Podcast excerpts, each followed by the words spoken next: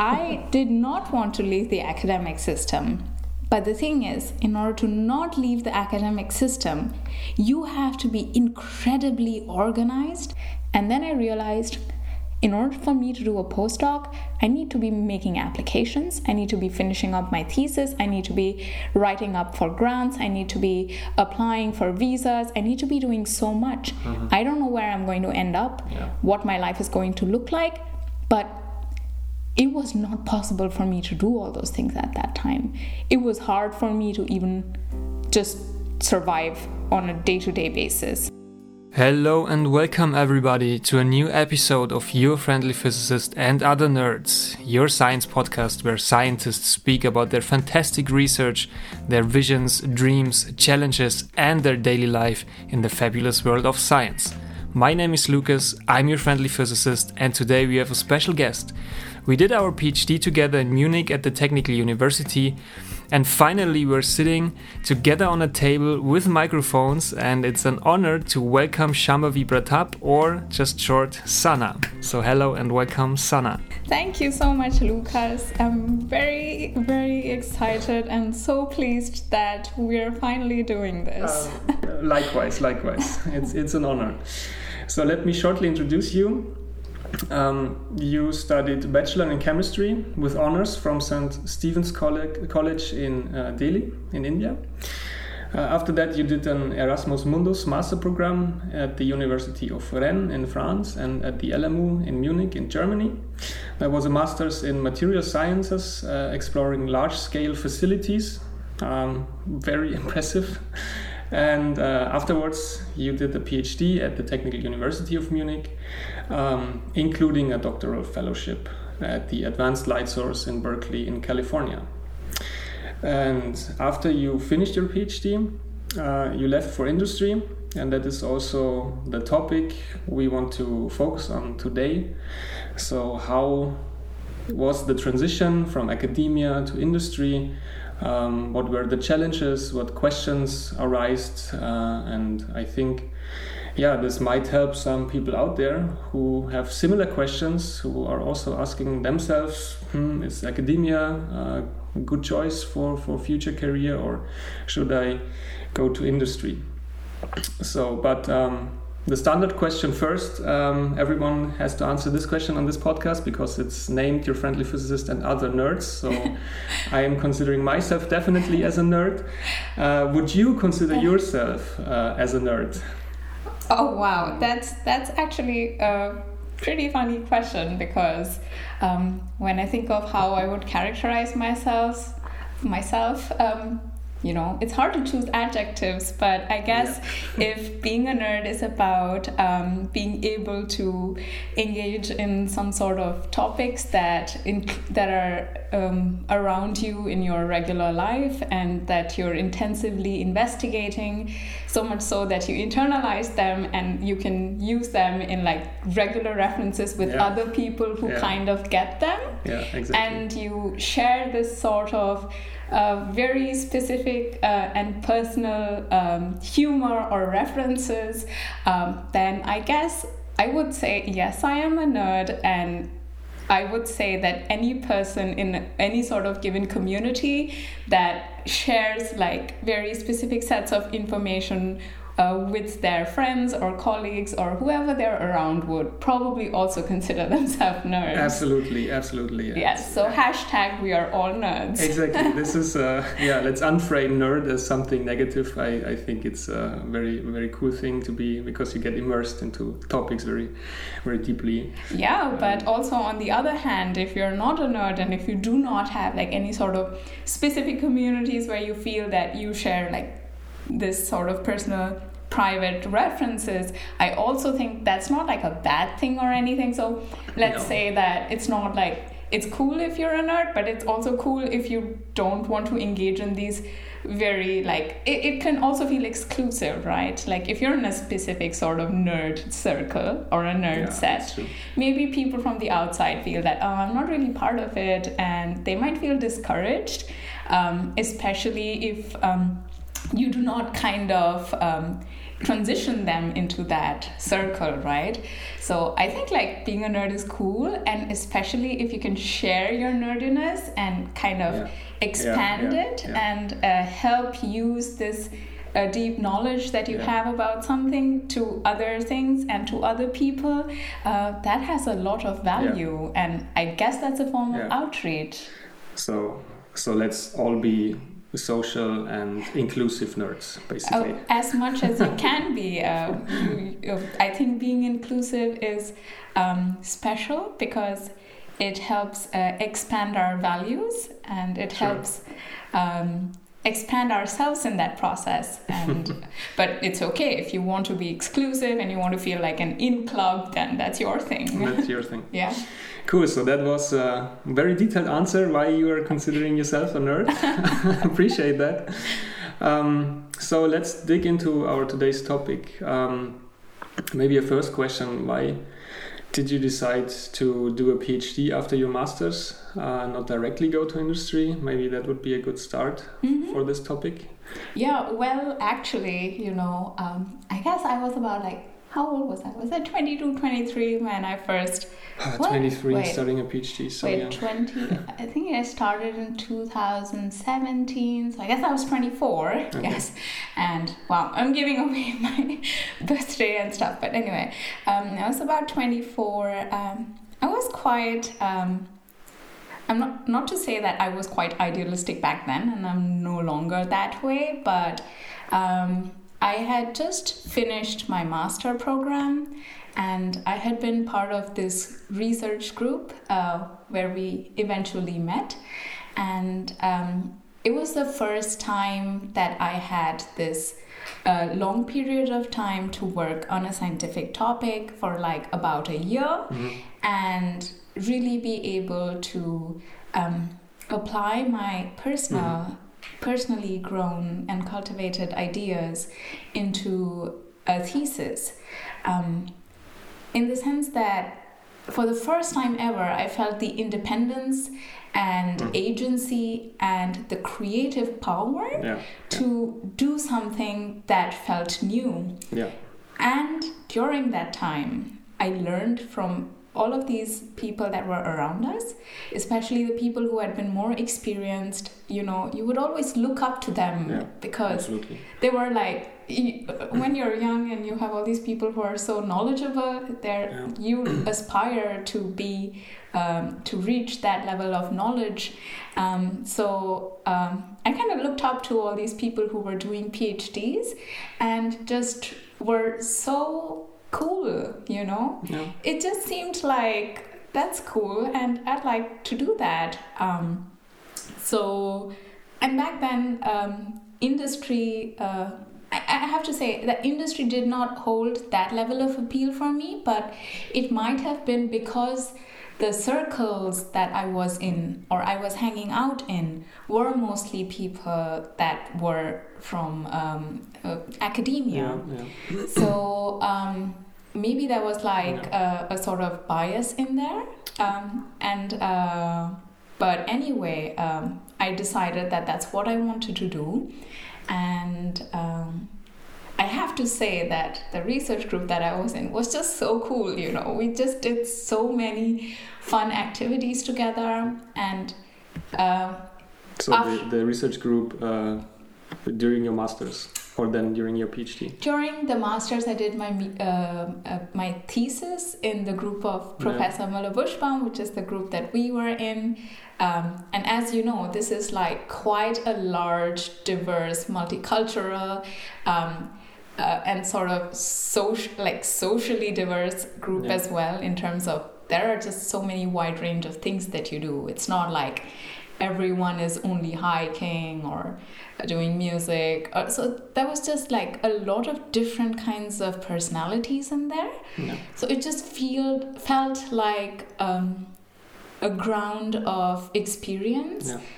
while um, cultivating, uh, not while acquiring this level of knowledge and being able to, um, like, you know, of course, it was giving knowledge to the scientific community, but it was also like oh my god uh, i have these ideas and i just get to test them out and wow it actually wait a second there's these interesting results and i need to i get to make a theory out of it. That, that was definitely a very cool experience during the phd that you're finally not only recreate recreating data from some practica lab course or whatever who was who has uh, have have been done a thousand times yeah. but you can do you can do really something new and uh, yeah expand the knowledge of your field and that was that would also be the reason why i choose to do a phd in the end. Absolutely. And the thing was that uh, it wasn't that what i did was like so groundbreaking like i discovered gravitational waves or something but maybe just for the context so the uh, chair you did your master thesis and then the phd was the chair of functional materials at the physics department uh, at the tu uh, of munich um, and maybe just roughly, I mean, what you did in, in your PhD was basically improving materials for some kind of solar cells, I would say. Yeah, I uh, that's correct. Um, so um, I would say that it was uh, my PhD was about developing some form of fundamental understanding and I uh, I know that the goal is not to get too pedantic, so I'm gonna try and generalize this a little bit over here. But essentially, um, what we were doing was we were different mixing different sort of elemental compositions for this class of materials which are known as hybrid perovskites, which have application um, in a lo- like a wide range of optoelectronic um, uh, technologies, uh, especially solar cells, um, LED lasers, um, sensors. Uh, oh, and it's like a very wide and um, versatile set of materials. And the thing is that what was really cool about this material is that they were kind of acting in between um, uh, different sorts of properties. Mm-hmm. So sometimes they would um, exhibit properties that were very specific to metallic sort of uh, mm-hmm. conductors, yeah. and then it, on the other hand, they were also being uh, very soft. You know, that is a sort of um, uh, like uh, that's that was a novel sort of behavior, and I was sort of interested in this novelty. I was especially yeah. uh, interested in this soft matter yeah. sort of behavior in which the material had yeah. so much freedom of expression, and my PhD was about trying to. I'm sorry, I no, know that no this shouldn't be so long, but no, no, no worries. Um, so basically, but basically, you you contributed to develop next generation solar cells. Uh, yeah. So and the cool we... thing, because this also closes the circle to what you said before. I mean, it's I think it's a perfect topic for a PhD position because it's a novel material. It's it shows novel properties, and you have not only the material has some freedom to behave in whatever way it behaves, only, uh, also you as a student uh, has some freedom because you, finally you have three or three and a half or four years of time where you can really dig into this topic. And this is also maybe then closes the, the the loop to the very first question. I mean, this is being a nerd, yeah, digging into these materials in, in, in so much detail. I mean, you you developed such a crazy expertise on, on this tiny niche. Okay, perovskite solar cells is not a tiny niche. Yeah, there are super big conferences on that, but still, you are one of very few people on earth who, who know so much about this thing. And this is something very cool about a phd in, in my opinion. Definitely. And i kind of just want to put like a little um, uh, te- context on this. I feel like um, different people that would have done the PhD uh, on the same topic would get very different insights from their experiments. Mm-hmm. Yeah. Um, maybe some people are more of an analytical bend. Maybe mm-hmm. some people are more of a theoretical bend. Yeah, yeah. Maybe some people are more, you know, you can have very different sorts of mm-hmm. insights from similar things that you do. And I think what was really special about a PhD was that you were working together with mm-hmm. so many different yeah, just people. wanted to say that, yeah. Absolutely. And you would know so much about it because you collaborated with so many Mm-hmm. research groups on different topics, uh, with so many different applications. And that was k- kind of like a widening of your, let's Yeah. say, scientific um, worldview. Yeah, yeah. Um, and that was special because it was like um, I was sitting with an engineer, uh, let's say during my beam time in Berkeley one time, and we were just kind of looking at this in situ data that was coming on the screen, uh, which was like constantly cha- Mhm. changing. And he looked at it. Uh, this is an Mhm. individual uh, called Jonathan Slack, who is one of the brightest and most inspiring uh, minds that I have had the honor to uh, talk and um, collaborate and learn from. And he just looked at this data that was basically these images and he was like oh wow that looks like there's a bird that is in transition that turns into an egg and then that egg is solidifying This is a perfect, this is absolutely um, legit first analysis of the data. Absolutely. Absolutely. And you know, I Would would, say agree, yeah. I would say that that kind of just made the entire experience so much more interesting because I felt that I had sort of an experienced eye that kind of not make me Yeah. see such novel things but to an outsider who was seeing it for the first Yeah. time it was just so crazy Yeah. and it it Yeah. kind of made me change my view and look at the data in a different way. And I kind of wanted to take the analogies that he placed because I was like, that's a, an untrained scientific uh, uh, view, you know. Like Mhm. it's not gone through all literature. It's it's like what is um, sort of emergent. Yeah. Uh, so I was like, I want to use that insight and see Yeah. how that Yeah, can probably be applied into Yeah. theory. It's And extremely valuable. if you have someone who who looks at your data the very first time and you are stuck on this data for half a year or several months or whatever, and he just comes, hey, it looks like a bird, then it looks like an egg, and you was like, hmm, actually he's right. Yes, yeah, there's something happening there. Why? Oh, why didn't I see that? And then um, maybe the problem is not solved, but you get one step. You get a new perspective on that, and you get um, yeah, collaborative. Then you get to, to the final analysis, or at least one step further. Yeah, and well, even That's if you yeah. don't get one step further, what is like, it's like it's interesting again, you know. Yeah, It's like you're no longer stuck in the rut. yeah. It's like, oh, that's an intriguing way to think of it. Yeah, that's cool. So, um, yeah, so that I- that was just to say that different people would bring in different things to a PhD, and everyone's experience is going to be unique. Yeah. You know, I wish that I had been um, like I think you'd always feel this way. I felt like I.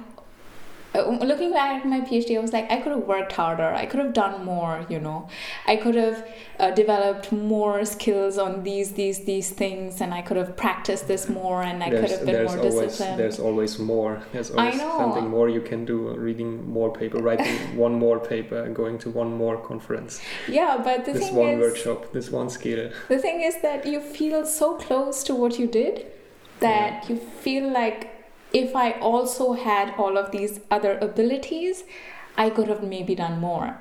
But of course, these things are time limited, as you have mentioned and as you have um, discussed in various forms earlier. Um, uh, these uh, scientific positions during PhD and postdoc, well, basically, even almost like before you get permanent positions or tenure, um, there, there's like this level of uncertainty. Um, It's yeah.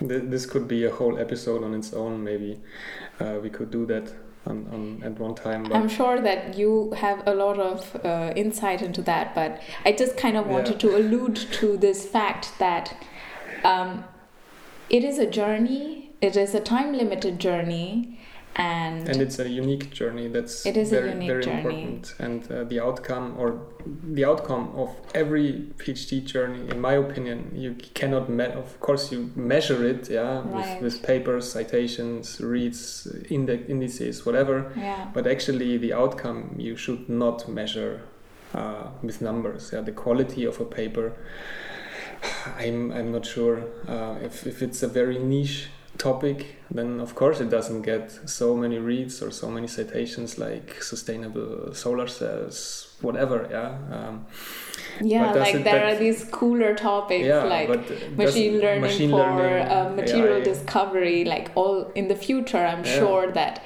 uh, there are just going to be like yeah. some topics which are more influential and more in vogue and but in that vogue. doesn't have to say anything about the inherent value exactly of that field about the quality of your work even if you worked on a niche topic yeah but, or uh, it couldn't even be niche it could be anything or anything yeah could but be anything combined that with this uh, limited contracts you yeah. have and the uncertainty you yeah. have yeah uh, makes it really hard to um, yeah to to really deliver a good performance or to, to really feel well in, in, in one's topic uh, some sometimes so that's this is really one one big disadvantage of, of the academic system in my opinion because it limits the I don't know the the creativity the quality the innovational power of the students who, who do work there and uh, this is this is a pity yeah, um, I would say that maybe some people would say that, you know, if you're coming from one sort of ideological section, you would say actually this actually um, uh, promotes creativity because yeah. you're like, oh, this is all the time that I have. But on the other hand, I also feel that there is. This argument, by the way, because I just uh, read a book about this, is uh, okay. scientifically not proven. No, absolutely so, not. So it's it's always the argument. Or actually, about, I don't know about it. It's always the argument about the the big guys. you don't need to gender here because basically, or most of them are really guys. Um, who have a permanent position, the, the argument of, of, of them is uh, we need these limited mm-hmm. uh, time contracts mm-hmm. because only then we have enough fluctuation and this creates innovation, this creates creativity, and this is this is just a bold um, assumption. There's there's no solid fundament here yeah, for this argument. I think it's like this influx of um, um, let's say scientific labor or yeah. any form of creative labor that is uh, i guess it's more profitable in terms yeah. of performance for you to uh, have a limited yeah. time and then use whatever you did in that limited time to be given opportunities in the next phase of another limited time yeah. competition. Yeah, exactly. And then I feel, you know, we say that you shouldn't really compare your experience with other people. But the thing is, if the system is kind of built that way that inherently you're rewarded uh, for doing some things rather than the other in terms of, um, say, some form of metrics which are measurable, mm-hmm. then it becomes hard to actually apply that sort of um, ideals to, um, you know, reality. But here I kind of want to emphasize that it is very important that we have recognized that this is a shortcoming of the system that we are in mm-hmm, as the generation that is going to carve the ideology and the sort of philosophy uh, of our field in the future that we must yeah. take action to counteract it. Um, of course, it's great that we have these conversations, but these conversations require to be translated into Actions. not just um, uh, you know um, what do you call them like uh, these are our um, ideals or whatever yeah. as an institution and uh, this is our um, uh, whatever so you have to take um, action and you have to counteract the action which perpetuates the current system right and yeah fully agree that's that seems like a hard problem but honestly whenever i think of hard problems i think of if you manage to put a person on the moon in yeah. 1969 yeah. or whatever year that was it th- nothing is impossible right? You just have to commit to it. You have to put in all the resources that you're putting into the other ways of Yeah. being and then nothing is impossible. Yeah. Yeah it's a very it's a very large gap in my opinion of uh, on the one hand we we have technical uh, quantum leaps and putting man on the moon or on the mars or soonish and whatever and on the other hand uh, we sometimes behave like uh, um, with each other and treating each other like we are in the middle age so this is uh, yeah I, this is a very big problem, I would say, as well. Um, and probably takes a very long process. It's very time consuming. Actually, I think it wouldn't. It's just that the barriers that are um, placing forth the resistance have too much power, and there has to be power redistribution. And what Yeah. that means, it comes not just with positions, it comes with funding, it comes with security, it comes with access, it comes with continued support, even if you're Yeah. let's say unable to do the things that are expected out of you because of your unique condition the fact is everyone's going to have different um, uh, ability and everyone's going to have different circumstances in their lives um, for instance, we worked together with um, uh, a, a friend of ours who had a baby at her home, right?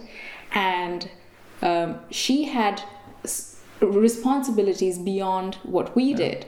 Um, I, I am aware that there are certain institutions that make more um, uh, accommodation for such um, um, circumstances, but maybe they're just reserved for if you're a professor there or if you're a staff member there. You know, I don't really know like if you're a master student or a phd student which has uh, specific needs how much the university really does for you right now. Maybe it was because we were at the technical university of munich where most of the uh, colleagues of ours were predominantly men or whatever but I felt like in our department, for instance, maybe it would have been different in different departments, but in our department, we had this special chair um, that was led by um, this resource group, which was led by uh, Dr. Christina Papadakis uh, for the women in the uh, department. But the fact is that they were starved of resources, they were starved of uh, staff, they were starved of anything that would actually enable them to do what they could. Yeah. So they were constrained by the structures not really enabling them to do what they'd like to do. So we talked to uh, Dr. Papadakis about um, a, a web page that was present on the physics department website that, yeah. that was outdated and had uh, some sort of uh, default text in it and then she invited us saying yes please you know um, if you uh, if you're able to please come and join us and uh, help uh, improve this. And then we realized actually you know what? I, I want to do this but we're already on like 50% contracts 50% contracts. you do not have enough time Such a high, high amount of work and. you're paid yeah. only for three years and after that Yeah. if you t- need more time then you're unpaid and Yeah. finishing off your phd where do you find the time to do other things Yeah, the time and the energy and the effort, and I mean, if you experience uh, such treatment, uh, why you should be, why, why you have, why should you be motivated to to give even more to to to something? Yeah, yeah if, and if you don't get anything out, this and is, I have yeah. to say that we did have friends and colleagues, for Yeah. instance, Dr. Francisca Yeah, Lura, who went beyond, above and beyond to contribute to the well being of uh, uh, the student uh, body that was present uh, as the student uh, graduate. What was it called? Graduate member PhD committee. something, Something like, like that and they were actually always uh, asking us for recommendations and things to do so she volunteered her time She volunteered her time, which um, was not very beneficial for her PhD. Direct so PhD work. Direct PhD work, and scientific work. Uh, and in the end, I mean, of course, she she developed soft skills while while doing this. Yeah, this is something for sure she will benefit in the future. But this um, pen on paper results she got in the end, there were nothing beneficial from that for your scientific work directly. I yeah, so this is this the, really the scientific work wouldn't recognize Yeah, this absolutely. sort of uh, effort uh, that she placed and not just she i know that there are several uh, people in these committees yeah. and uh, well, some committees are less demanding than others Yeah. for instance we were part of a commu- uh, committee a student board at the uh, nanosystems initiative of munich um, in which we had uh, representatives from five different universities that formed this cohort But and that, that was quite fun actually. Yeah, so yeah. That, that was a very non-demanding committee, I would say. Exactly because you you weren't responsible for one department's well-being Yeah. you were responsible for organizing as a uh, group. conferences for uh, organizing summer schools and um, any sort of um, activities for career talks and Yeah. mentoring uh, um, resources but I, I, I don't mean to trivialize the work that we did over there No, absolutely not. but what I'm trying to say is that you can just really spend your time doing a lot, right? We chose to do things in a different way, which was less demanding, and we had more access to resources in terms of we actually had funding. We actually had um, administrative support. And I feel that that really makes so much of a difference, you know. And it's not like, you know, now having been in industry and having been in uh, environments where I see what is possible and the extent of resources that are available to organizations, I just know that. Pardon my French. It's bullshit when you say it's not possible. Yeah. You know, it's like you don't want to do it. Don't call it impossible. Yeah. Yeah. Um, I think uh, in, when it comes to funding and money, uh, academia and industry are uh, two separate universes. Yeah. But maybe maybe we already got straight to the point. Um, I mean, discussing the last minutes. Uh, first, the positive things of, of academia. Yeah, the diversity, of course, this could improve even further. Um, the I would say scientific freedom you have to to also set the course of your scientific journey yourself at some level at least.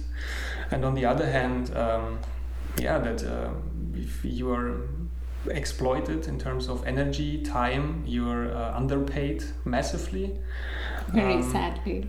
of course, there are um, yeah different chairs. If you go to at least in Munich, it was like the mechanical engineers. They get a full position. We The got computer half science computer department. science and uh, IT and stuff.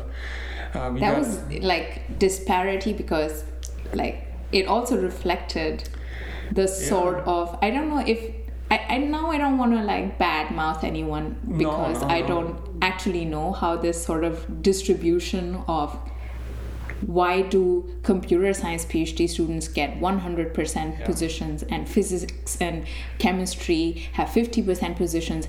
And I heard that a lot of biology students don't have any funding. Yeah, and from humanities sciences, uh, I don't want to start to talk about it And yeah, all that's- because it's, that's- it gets even worse there, uh, and it, it just uh, gives a it gives a bad feeling about this because if at least from my perspective, some point I felt I'm less valuable than other student uh, who is doing uh, their PhD in another subject, and this just didn't felt fair.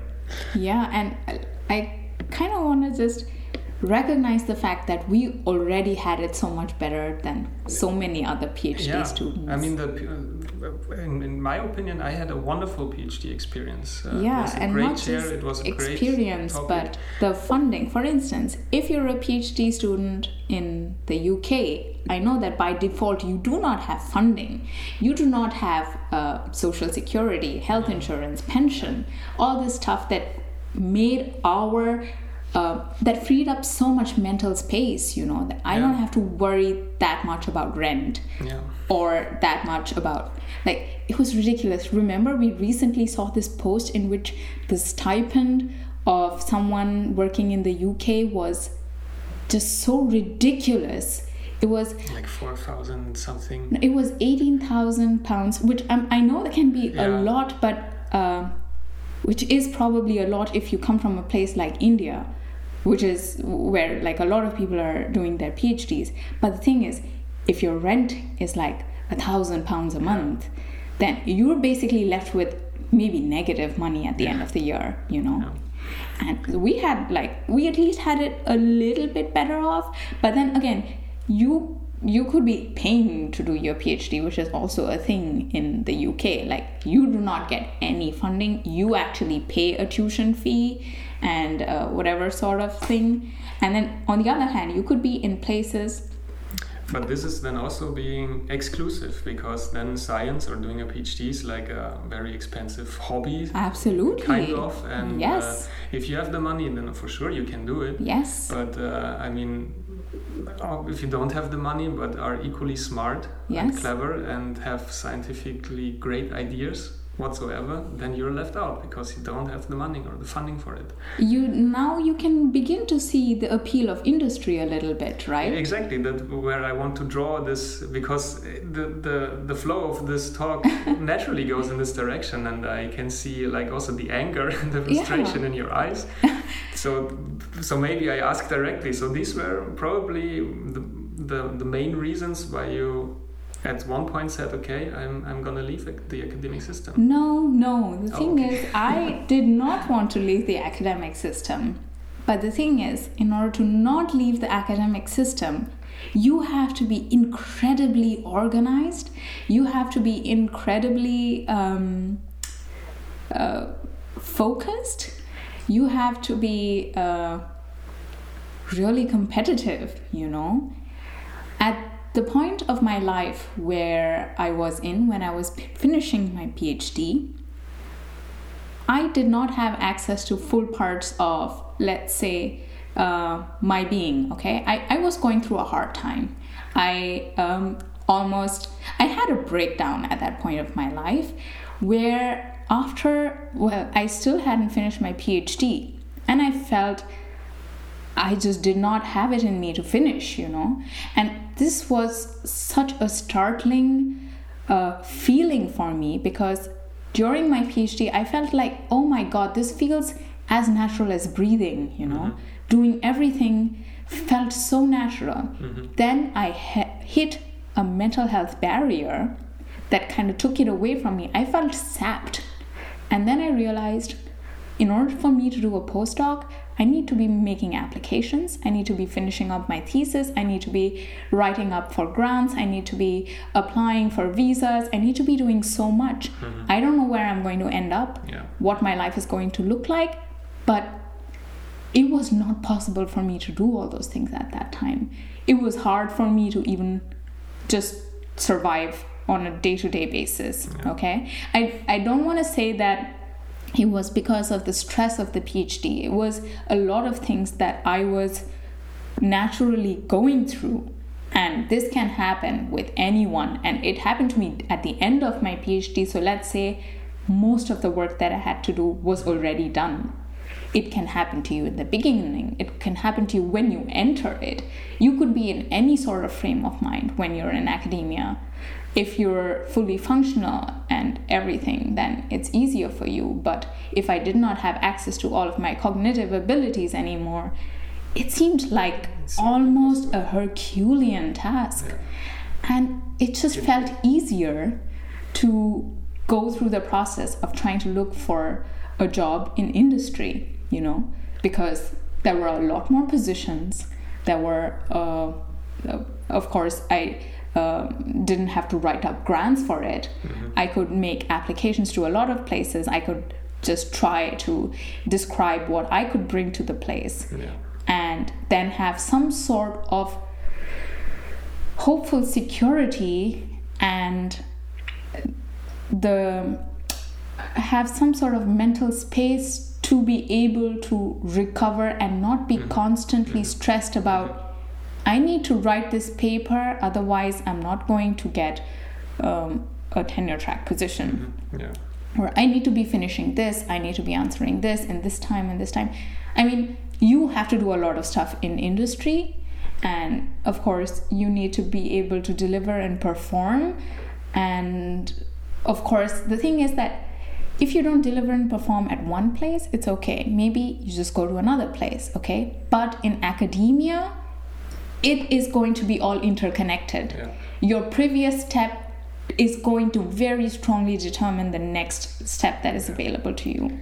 And especially the insecurity you mentioned, uh, that you're on a perma- you're on a non-permanent position basically all the time until you are at some kind of tenure track or professorship or whatever, uh, and and these positions are super rare, and this just blocks so much headspace. Um, how do I pay the rent? Yes, what is in yes. six months? Um, and your contract is running out, but the work isn't finished yet. Then you Yeah. uh, And then you're on to the next thing, and you still owe a lot of results and papers to the previous thing, and it's like there's a constant debt in there, Yeah, it's ridiculous. and it's so much pressure. It's- and it's I pressure, could yeah. not take that at that point. Um, then having transitioned to industry uh, was How, how long did it take you? So let's say from you submitted and defended your thesis, then you started. I, Um, I submitted and defended in August 2021, and then I started my job in October 2021. Also quite fast, yeah. Yes, so the thing was, so I was al- actively. You already uh, applied for industry jobs I while did. writing the thesis. Yes, I did because for me it was necessary to do that because as a foreigner, my Mhm. ability to stay on if I wanted to Ah. in Germany, Depending on the. I I no longer had a uh, um, an Aufenthaltstitel like a permission to work and stay beyond my PhD contract. After that, after my visa for that duration ended, so this actually takes us into a different dimension altogether. The Yeah. visas and your uh, ability to be in a certain place. After that, I had three months to look for another job. If not, I could no longer stay in Germany. And I guess you had barely support from the chair or from the university for your visa application. I do your- not no, I do not want to say that because um, I actually talked to our advisor for potentially doing a postdoc in the Mhm. group, and he offered me a position at the reactor uh, where the you reactor were means the neutron research facility in Munich. at the FRM2, which, FRM2, yeah. which is where um, we uh, have a lot of uh, research and development uh, at the group happening as well. And uh, he gave me uh, the support. But the thing is, I, I, I told him that I, I am looking out for other positions as well. Mhm. And I, I really appreciate this uh, uh, offer that you have given me. And then it was, I knew that if I took this research position at the reactor, it would have been much harder for me. Um, Yeah, you're back in the game. So I, to I. I still had to kind of be doing all those things Yeah. that I was unable to do at that point. The thing is, I didn't know what industry would ask from me. I knew what academia was. I didn't know what I was going to step in for. Okay, but the thing is, it just felt like okay, it's going to be a new thing. I'm gonna figure it out. Okay, Yeah. I'm gonna be a newbie, but I'm gonna figure it out. Um, so the fact was, I had to look for jobs already, and this is the case with a lot of students that come from abroad. It's also students. Uh, it's also the case for a lot of students who are already from Germany or from Europe. Um, Yeah, but it's good. Uh, it's still, it's easier for them to yes, for a you, job. you in your, do not your- have to kind of leave the country and if you if you. Yeah. Uh, you don't have to leave the country if you don't find a job, you know. Mm-hmm. So the stakes were relatively high for me. So I had to look for a job, and um, I could have started in September, but I um, talked to the HR department of the company, and I asked them if it was possible to start in October, and they said yes, that's totally fine. And it was so valuable for me just to have this one month Security. this yeah. uh, to have that security Yeah. like oh yes everything's figured out and i have one month, Yeah. you know? And honestly, it sounds This- like so little. It's a it's a very strange feeling. Yeah. Yeah, yeah. It's like I finished my PhD, I have my next job sorted out, and I have Yeah. one month vacation. Yeah. It sounds like it's so little, but honestly, I totally get to a feeling. young person who's like still on their Yeah. process to figure life out, it was like I could breathe, you know? Yeah, I, I felt the same. I mean, I stayed in academia. I did a postdoc after my PhD, Yeah. and uh, I defended one week before you, Yeah. uh, also in August. Um, and just the feeling to uh, so the PhD is done. Yeah, you submitted, you defended, everything is is finished. Yeah, you really did this. Yeah. it's a great feeling, and having the next position as a postdoc Yeah. already safe Mm-hmm. which of course it's a limited contract it goes for two years and i mean it's ridiculous because the main task i'm doing right now is writing a grant for the next position Yeah. but actually i should do Exactly. research and Exactly. science Yeah. for this topic i am now working on Yeah. but i totally get the feeling you're so relieved you you achieved a major milestone with the Mhm. phd and the next at least two years for me and for you a permanent position in industry is safe this this is a feeling i actually i never felt it before and Yeah. it's it's it was really great it was a really good time back then this this month uh, august and september uh, Mhm. last year Mm-hmm. Mm-hmm. great great yeah cool and when you so you started then your industry job in Mhm. october you said In October, that's right. so how was the first day the first or i mean how, how was the the process to i mean you applied you had an interview i guess it oh, Yeah. apparently it went well I, I had several Several. interviews actually. It was a long process. I think I applied for that job in the end of March. It was almost April, and I finally knew I had in August. You know, oh, it was a long, drawn Long process. process, yeah. I had, of course, applied for other jobs at the same Mhm. time, and I had uh, uh, like uh, um, acceptances from different places, and then I just kind of talked to some people to kind of compare the different offers that I had, and it just seemed like a lot of people just thought that one the job that I finally took was probably going to be the most beneficial and exciting for me. So I kind of took everyone's advice um, and took that position. who is everyone Um, this this was my family, hmm some friends, um, some of uh, the um, more experienced professional members uh, in uh, my community that I know of. So, like some of my uncles and aunts who themselves are in industry Mhm. positions, uh, who know how industry work and stuff. Um, uh, some people who were already working for these companies. I have to say, not all of the advice for this position were positive hmm but it just felt like okay this is gonna be cool so let's give it a go hmm um, and i did You also asked for advice uh, in, in at the chair in the academic system. i did um, I, I I- i kind of um, just uh, uh, like i actually talked to a lot of uh, people from our group who had Yeah. graduated and were working for different places i told them Mm. that here is what i uh, am looking for and these are the various offers that i have what do you think What is Mhm. your experience and everyone kind of gave me a different perspective Okay. on things right It's quite cool. yeah. for instance, I spoke to uh, Dr. Nitin Saxena and uh, Dr. Nuri Hohn, Dr. Yeah. Jenny Lebert, Dr. Johannes Yeah, Schlipf, yeah. Dr. Franziska Löhrer. Like all of these lot of people, people. that we worked together with, we had so much fun with, Yeah. and they were now in these professional positions. And they told me Yeah. of their experiences. They actually helped me and guided me through the process of getting these um, uh, my applications Mm-hmm. Yeah. done. So um, these people you just named, uh, so these were all uh, PhD colleagues of us, and Yeah. now all work in industry. In industry, yeah. right, So None of them stayed in academia. Right. And um, the thing is that they've already been there, you know. Yeah, They've yeah. they've they know what it is.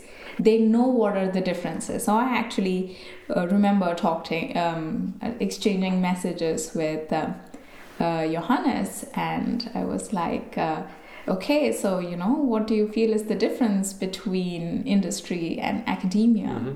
And I remember he Perfect said, questions. Now you're asking the questions. "No, I am. I am telling you the answers Yeah. I received when I was asking these questions from our friends and colleagues." And Johannes told me, you know, it's it's really great, and I have um, I I do a lot of uh, work that I'm good at. Um, it's a very specific job that I have, you know. You do not have the independence to direct the project the way you did in academia mm-hmm. because you owned it and you decided how it was going to go. Yeah. Now you're a member of something which is like so big and you're you're like a block in it and you have a specific function and role and you need to fulfill that for the larger organism to function okay he said i have a lot of free time apart from work not like my phd where i was working overtime for hours that i wasn't paid for Yeah. which is actually normal but no it shouldn't be. It shouldn't be. It shouldn't be just because it is that way is not an excuse. And i mean it also happens in industry that you work overtime you're not compensated for it. It happened a lot with the place that i was working at but it was normalized you know? It was like mm-hmm. The expectation so to say.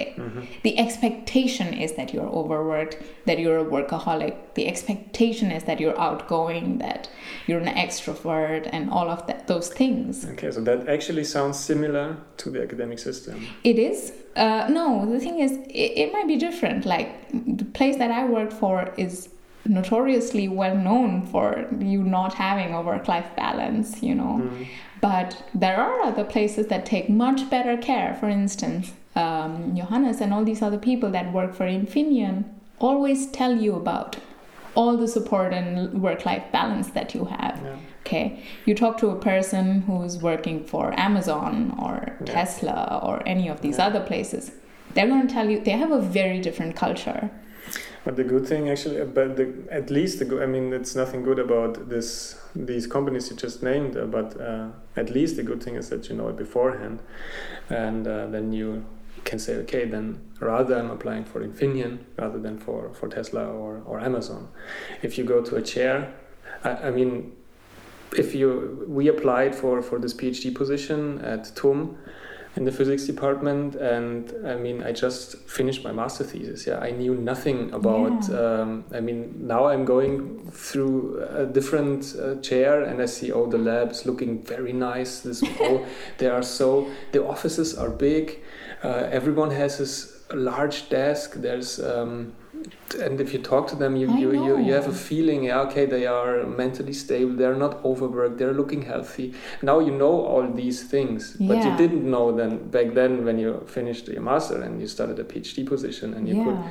basi- basically you could have ended up anywhere. And then it's it's hard to to stop a phd or to to and start somewhere new because Mhm, uh, mhm, you will be blamed not your supervisor mhm. and then you're always applying as a phd student who already uh, yeah uh, f- so to say failed another phd position and then i mean this is this I is mean, is yeah, that's that's actually like really sad, it's right? absolutely And the thing is, it has nothing to do with you. and nothing to do with you Do and you remember quality- Dr. Kirsten Yeah, yeah. She was a monster. She was a paper monster. Yeah. She was one of the most prolific, and this is the individual that I mentioned had a child at home, and she was able to finish off papers and design covers and do all these Yeah. graphics and have a kid at home and have a life. We had all of these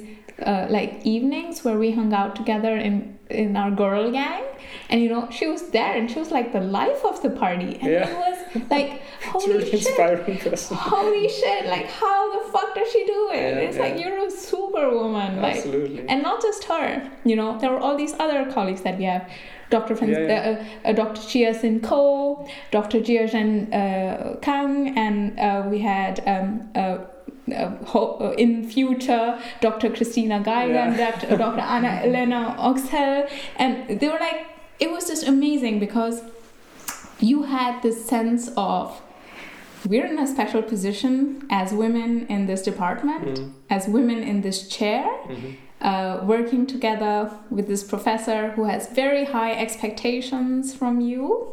And it was nice to be like understood, uh, especially as uh, women who maybe had different sort of uh, bents of mind than Yeah. all our male colleagues, you know. Um, uh, and of course, we hung out with our male colleagues as well, and things were different. You know, you had very different quality of conversations and very different quality of interactions. There it was more about like kind of hanging out, having fun.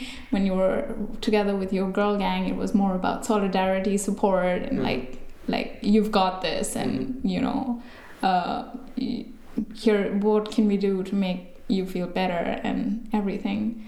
So I am so thankful for all the friends and colleagues that um, our the PhD journey gave uh, me the privilege of interacting with, and the friendship, the lifelong support that I attain out of it, because it was like an experience that you were taking together, you know, and I don't know, maybe it's different at different places, but I felt that in the research group, everyone kind of cared for one another, Mhm. and that was so special. Yeah, I felt, It, it felt didn't matter what you were doing, what you were going to do next, where you came from, Yeah. how you were like. People were there for you. Yeah. Yeah. In industry where I was at, um, everyone was so, or I don't know. I, I now I'm gonna talk from my experience, Mhm. but in different places will have different work culture and different environments and different ways, different sort of employees that make up the culture and the expectation at a place. But uh, the place where I worked wa- was breathless, you know. There was every moment, every minute of time was over busy. Yeah. It was there was no time for you to really kind of connect with your peers at a personal level. Mhm. At a lot of times I felt like it kind of programmed you to be in a certain way that Mhm. actually um, made that very limited. Uh, it was like a rare occasion where you Mhm. did that. Uh, and the expectation was that all your interactions were so transactional, you know. We need to get this done and we need to get this done by tomorrow or by today or okay. That it, it, it didn't feel like you were really connecting with someone. Um, that felt like a very vacuous and uh, extracting experience for me. And um, I missed this sort of uh, like genuine connection that I had. And I kind of want to point out that it wasn't the case with everyone at industry. There were individuals in Mhm. there that kind of were there for you, would make time for you Yeah. but it was recognized as this is special, you know. Okay. This is not like something that we usually do. And it wasn't like we're making time for you and this is an exception. Mhm. But you recognize that behavior as, spe- as special. And um, it just felt like, uh, okay, this place is offering me long term security and is offering me uh, a pay or whatever. Mhm. Um, it's taking a lot of work from me, and I'm overworked, and um, I really don't feel like I have work life balance. Um, I have two or three people I think are nice to work with, uh, but every day was my experience felt like a grind because of the environment and the Mhm. culture, you know. Yeah. If I don't have anything to complain about the work that I did, I but I had huge problems with the environment that I was in. And I want to point out it wasn't the lack of diversity because there were people from all sorts of places and um, well they were all kind of like highly educated and talented people and everything. They were culturally diverse but um, professionally and behaviorally the same. Mm-hmm. so it was like whenever you were talking to someone it was like almost talking to the same person who was displaying similar behavior with a different face. Okay.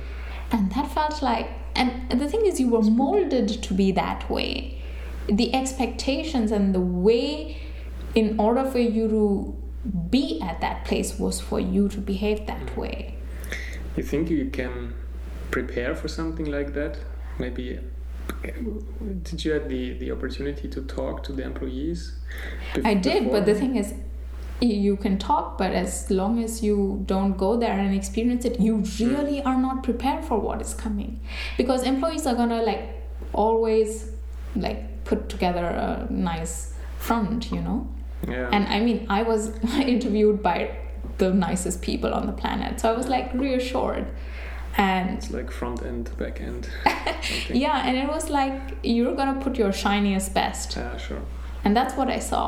And then when I went there, I saw okay, this is how it works internally, and maybe I should have known better or whatever. But I mean, if you come out uh, from a totally different environment, a caring, supportive environment, uh, at least uh, between uh, the PhD students and colleagues, master bachelors, uh, it's hard to um, yeah make this transition into a totally different environment. absolutely. But still, I mean, is there? But I do know that it's Yeah. not this way at other companies. For instance, um, Yeah, Um, are, for sure there are. I mean, this is a, now a specific example Yeah. and, and your experience, but I'm sure this is uh, these are experiences other others have as well. So perhaps yes. you think there there are some skills you acquired during your PhD uh, in, in in this environment that you can use now um, to to yeah improve. I acquired a lot of skills in my PhD that helped me with the work. I acquired With the work in, in, in industry in now. industry, yes. Okay. Uh, all the uh, scientific skills, the analytical skills, Mhm. the teamwork skills, Mhm. dealing with uh, collaborators in industry or collaborators or vendors, Mhm. um, project management. There's a lot of stuff uh, that I learned. Uh, what I did learn also during my PhD was to deal with people from different sorts of mindsets and backgrounds. What I wasn't really prepared for was how to deal with this sort of um, cultural aggression, Mhm. you know? And uh, I don't know, like, uh, I don't know what prepares you for it. And and I, I want to say that um, I did not want to become like that. So I did not want to be molded by the surroundings that I was in because that was just, that is not who I am. Yeah. And so I always behaved in the way that I usually would, which was always recognized as okay, this is different or whatever, or or whatever this person's slightly whatever. I, mm-hmm. I don't know how it was perceived, and I do not want to put my perception of what others' perception on it was, Yeah. but I did not want to be prepared for that. Or rather, I did not want to be in an environment that would be like that. That would. My biggest sorrow from this experience is I was unable to be myself. I was unable to bring my full self and what I had to offer. And I always had to constrain it, you know? So I didn't feel like I was functioning fully yeah. and um, it felt as if it wasn't it was appreciated by some people but on large it was like yeah okay well we need to get this done this done this done this done this done it was in the end, um, your, your job is then uh, your job is making money for the company the profit is more important than your will. uh, your feeling. your profit the profit of the place is more important than anything. anything that you bring you're replaceable you're not special for anything that you bring of course if you're like if you fit into that culture and are leading that culture and it is um, idealized by other people you know Mhm. then maybe you have a very successful career Yeah. um I I don't know if I'm like sabotaging my opportunities saying all of this, but you know, companies say that this is what we believe in, but uh, it would be really fucking great if that could actually be translated into your actual policies Yeah. and what you do on a day to day basis and how you correct or uh, promote behavior which um, you know bends a certain way hmm Yeah. Yeah, I mean, uh, one has to say that uh, this uh, your experience were, were special in, in this case mm-hmm. um, because I, as you already said, I, I think there are also a lot of companies Mhm. out there Mm-hmm. who try at least to incorporate exactly this into their working policy yes and uh, Yes. try to create I mean, a good work environment yeah And support try you. to to create a supportive creative um, environment while still making profit i mean there's Yes. nothing wrong about it uh, to, to to make money as a company but parts of this profit for sure should then be reinvested in the employees and, and their Yeah, envi- working environment their and i mean i want to push it a little further why parts of the profit the fact that you made profit uh, profit is because your workers did all that work and delivered something that was better you know? It is a price for the workers and it should go to them. Why just parts of it? Why should some people be keeping a larger share than the others you know? Why should some work be more important than the others? It's like how we talked about a computer science phd paying more than a physics phd and i mean that is opportunity for you to invest in the workforce training. And yeah I want to point out something. Um, some places in industry um, require you to do very specific things and in very um, specific timelines that actually make that present a significant barrier for you to be diversifying your skill set because um, you have no time, you have no access to resources. Anything you do, you do on your personal time, which is not paid, and you're so fucking overworked in some places. Okay, like I, I had poor life work-life balance that significantly. I was like, fuck, you know, I didn't go to academia because I was like, this is so stressful, and now I'm in this other place, which is like everyone is smiling all the time and everyone feels like whoa this is great. And i'm having so much fun and it's so exciting and we're doing this and that. And yeah. and i felt like wait am i an outsider over here? Like why do i feel so differently? You know? And i was like okay this is just how i feel. And i i don't want to pretend that i'm having a great time i had a great time in terms of the things that i learned there and i saw there and some of the people i worked with i want to um, especially point out some of the individuals I worked with.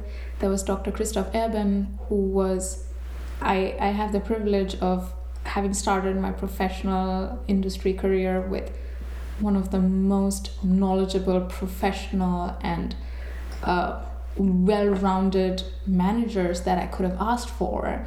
I worked with Dr. Milan Padilla, who did his uh, bachelor at the physics department in Nice. TUM at the Walter Schottky, and was just one of the brightest mentors and one of the most caring mentors that there ever was. There was Yvonne Su, and um, uh, th- there were quite a few individuals, but I want to kind of underline that there were some people who really, really um, made me appreciate my time there.